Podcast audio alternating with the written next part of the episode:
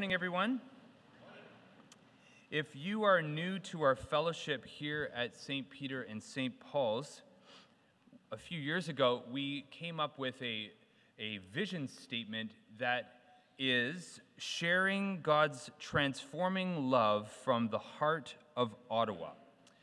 The purpose of a vision statement is not to say that we've arrived, but the purpose of a vision statement is to say that this is who we want to be. This is what we want to live into. We want to be a community sharing God's transforming love. Sharing God's transforming love. This captures the inward and outward movements of the Christian life. The inward movement is being formed by God's love. The outward movement is sharing God's love. God loves each of us. And the experience of his love is what transforms every other dimension of our lives our desires, the way that we think, how we speak and interact with each other, how we use our time and our money, how we respond to difficult situations and difficult people. The triune God is in the process of forming each part of our lives from the inside out until we love like He loves. Our vision as a church is to facilitate this inward movement of being formed by God's love through our worship, through prayer, study, fellowship, service, stewardship, and then to share what we receive from God with our neighbors. Think about your neighbors for a moment. Who comes to mind? What does God want to do in their lives? Well, from Scripture, we learn that God wants to do the same thing He's doing in us, in them. At this very moment, the Father is drawing all people into fellowship with Himself through His Son. He's preparing the hearts of our neighbors to hear Jesus calling them to follow him, just like we see him doing in our gospel passage this morning. Matthew tells us that Jesus was walking through his neighborhood in his hometown. He sees Matthew, Jesus sees Matthew working in his tax collecting booth, and he calls him to follow him.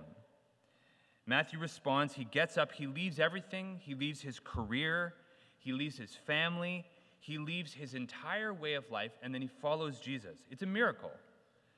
And this is precisely what Matthew wants us to understand. Conversion is a miracle. Look at the context of Matthew for a moment. Matthew's a tax collector, he's a very organized person, and he's particularly organized his gospel into different sections. He includes his conversion story in a section that begins in chapter 4, verse 23, and then ends in chapter 9, verse 35. If you've got a Bible, flip there for a moment. In the ancient world, they didn't use page numbers or punctuation or paragraphs like we do today to organize their thinking when they wrote things down. Instead, they used repetition, and that's precisely what we see here. Look at Matthew chapter 4, verse 23. Jesus went throughout Galilee, teaching in their synagogues, preaching the good news of the kingdom, and healing every disease and sickness among the people. And then flip to Matthew chapter 9, verse 35. Jesus went through all the towns and villages, teaching in their synagogues, preaching the good news of the kingdom, and healing every disease and sickness. They're almost identical statements. This is Matthew's way of saying everything that's contained within chapters 4, verse 23 to chapter 9, verse 35 is going to have something to do with the kingdom of God coming near.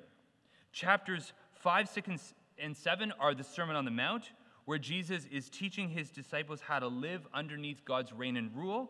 And then chapters 8 and 9 are 10 miraculous deeds, 10 descriptions of what happens when people encounter Jesus, the King, the one who's been given all authority in heaven and on earth. He's come to heal the sick, he's come to cast out demons and calm storms, and he's calling disciples to follow him. The invitation to follow Jesus is on the same level as all of the other miraculous deeds of Jesus. For someone to believe that Jesus is who he says he is and to leave everything and follow him is a miracle. And the only way that it can happen is by the power of God's Spirit. This is what we learn later on in Matthew's Gospel in chapter 16. Jesus asks his disciples, Who do you say that I am? Peter responds, You are the Christ, the Son of the living God, to which Jesus replies, Blessed are you, Simon, son of Jonah, for this was not revealed to you by man, but by my Father in heaven. What Matthew wants us to understand is that conversion is a supernatural work of God. The Father opened the eyes of Peter's heart to see who Jesus was. He did the same thing with Matthew. He's doing the same thing with us, and He wants to do the same thing with our neighbors. The Father is in the process of transforming us by His love, and He's calling us to share what we receive from Him with our neighbors. How do we share God's transformative love with our neighbors? Well, how did Jesus do it? Let's look at our passage, and I'm just going to make three observations about how Jesus shared God's transformative love with the people in this passage. Observation number one Jesus takes the initiative. Jesus is walking down the street of his hometown. He sees Matthew and he initiates a conversation. He doesn't wait for Matthew to approach him. Jesus chose Matthew to be his disciple. In the ancient world, rabbis did not choose their disciples. Potential disciples applied to follow the rabbi of their choosing and to learn from them, similar to today when we apply to university or college. Only the top potential disciples would make it into these different rabbinical schools. But the Jesus school is very different than every other school. He takes the initiative, He chooses us. You know that you've been chosen by Jesus if you want to learn from Him. It's that simple. And the one thing, and one of the things that He wants to teach us is to take the initiative. If you believe that Jesus is the Christ, then you are his representative in your workplace and in your family and in your network of friendships and online and in your neighborhoods. You've been given eyes to see what Jesus is doing and ears to hear him speaking to you. Jesus is always taking the initiative, but we are involved. Like we see in Acts 8, Philip was led by the Spirit to come alongside the Ethiopian eunuch and to share the gospel with him. The Spirit was already at work in the eunuch's life, drawing him to the Father through the Son. But the Ethiopian man needed help understanding how the Word of God applied to his life. The Spirit of God is working in the lives of all of the people that we know, preparing them to hear this call of Jesus to follow him. We need to stay close to Jesus and pray for opportunities to come alongside those people that God is drawing to himself. Jesus takes the initiative and then he empowers us to participate in what he's doing. Observation number two when Jesus reaches out, there's always conflict. Every time Jesus takes the initiative, and there's spiritual movement in a person's life, there's always some kind of trouble that emerges. After Jesus calls Matthew to follow him, Matthew invites Jesus and his disciples over to his house to have a dinner party with all of his friends. And while they're eating, Jesus is confronted by two groups of people the Pharisees and the disciples of John the Baptist. Both groups were confused about who Jesus was and what he was doing. The Pharisees have a problem with who Jesus is eating with. John's disciples have a problem with the fact that Jesus is even eating in the first place. Both groups are living in what Jesus would call the old wineskin. They cannot accept this new thing that Jesus is bringing into existence. Let's look at both confrontations for a moment. First, the Pharisees asked Jesus' disciples, Why does your teacher eat with tax collectors and sinners. Jesus responds, It is not the healthy who need a doctor, but the sick. I have come to call not the righteous, but sinners. What is interesting about the way that Jesus uses these two terms, righteous and sinner, is that both Jesus and if we look at the writings of Paul, they, they both reject these kinds of distinctions. For example, in, in Romans chapter 3, Paul says there's no one righteous, not even one, for all have sinned and fall short of the glory of God. And then in Matthew 19, Jesus is talking to the rich young ruler, and he says, No one is good except God alone. The New Testament tells us that we are all in the same situation. Every person is a sinner. We're all broken. We are all bruised and battered by this world. We all can't figure life out the way that life was meant to be lived. And therefore, we are always in need of God's mercy and grace. So, if the New Testament rejects these kinds of distinctions, why is Jesus using them here?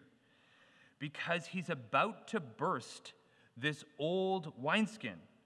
The Pharisees look at Matthew and his friends, and they think of them as bad people, as a way of justifying themselves.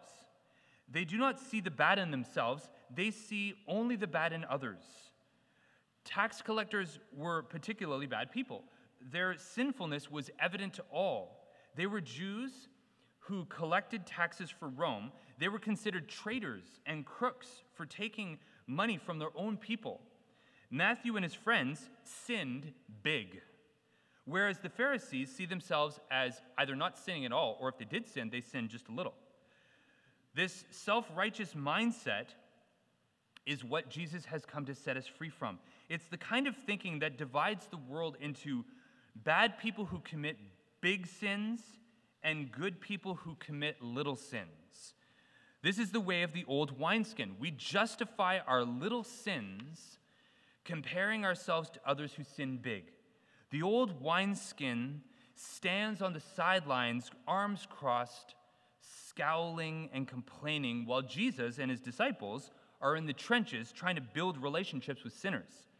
The old wineskin says to God and to the church, You owe me. I've served you all my life. I have been faithful. I have sacrificed so much for the kingdom, and now I want things to happen the way that I expect them to. How does Jesus respond to this kind of an attitude? He says, It is not the healthy who need a doctor, but the sick. I have not come to call the righteous, but sinners. We cannot receive what Jesus has to offer us until we recognize our need, our need for grace, our need for mercy. The second confrontation is with John's disciples. They come to Jesus and ask, How is it that we and the Pharisees fast and you and your disciples don't? The Pharisees would fast every Monday and Thursday. Jesus, J- John's disciples are really questioning Jesus' devotion to God. But the real question is why do, G- why do John's disciples exist at all? The role of John the Baptist was to prepare the way for Jesus, and John made it very clear to his disciples that they were to follow him. However, whoever these disciples of John are, in Matthew's gospel, they were not listening to John. They were stuck in the past. They were focused on trying to live a holy life, but they refused to come to the Holy One to receive life. The Pharisees and John's, the, John the Baptist's disciples, they represent the old wineskin. So, how does Jesus respond to them? Observation number three Jesus has come to do something new. He responds to John's disciples in verse 15 The wedding guests cannot mourn as long as the bridegroom is with them. The days will come when the bridegroom is taken away from them, and then they will fast. The whole purpose of fasting is to help us draw closer to God. But in the presence of Jesus, who is God in the flesh, there's no need to fast. Jesus is saying the proper response to being with me should not be mourning and fasting, but celebrating and joy. Think about how out of place it would be to go to a wedding reception and say, I can't celebrate right now, I'm fasting. Jesus says the time will come when the bridegroom will be taken from them and then they will fast. It is appropriate for us to fast on occasion to help us draw closer to Jesus spiritually. But when we see him face to face, there's no need to fast. Then Jesus gives two analogies to further explain how he has come to do something new. He says, No one sews a new patch on an old, worn out garment. If you do, the patch will pull away from the garment, making the hole worse. And no one pours new wine into new old wineskins. If you do, the skins will burst and the wine will be ruined. No, you pour new wine into new wineskins, and both are preserved. New wine is wine that is still fermenting. Uh, a wineskin is made of animal skin. It was unthinkable to put new wine into a worn out, hard wineskin because the old wineskin has lost all its elasticity. And if you try to put new wine into such a container, the process of fermentation would apply so much pressure to the skins that it would just blow up. Jesus is saying, I have come to bring you out of the old and into the new. Jesus himself is the new. In fact, everything associated with Jesus is described as new. He is bringing into existence a new creation, a new united heaven and earth. He's come to do new things among us and to make all things new. He has come to establish a new covenant in his blood. He doesn't just abolish the old one, he's come to fulfill the old covenant. He's creating a new Israel, a new humanity. He's come to renew our minds and to give us new hearts. And as we are filled with His Spirit, we begin to sing new songs. Jesus Himself is the new. And everything that Jesus is ushering into our reality is new. But He cannot, sorry, we cannot experience this new if we're clinging to the old. The old is waiting for our neighbors to come to us. The new is going out and meeting our neighbors where they are. The old is grumbling from the sidelines, thinking that we are holier than we really are. The new is seeing that true holiness is all about taking care of others and building relationships. The old is trying to live the Christian life in our own power, strength, and wisdom. The new is surrendering fully to Jesus, who shares all that he has with us. Jesus has come to give us new wineskins and to fill us with new wine. He's come to bring us out of the old and into the new. The question is are we going to follow him? We don't exactly know where he's going to lead us. We don't know all of the different challenges and difficulties that lie ahead. But we can be confident that however He calls us, whatever it is that He calls us to do, He will equip us to do infinitely more than anything we could ever ask or imagine according to His power that is at work within us. Whatever He calls us to, He empowers us to do. Let's pray.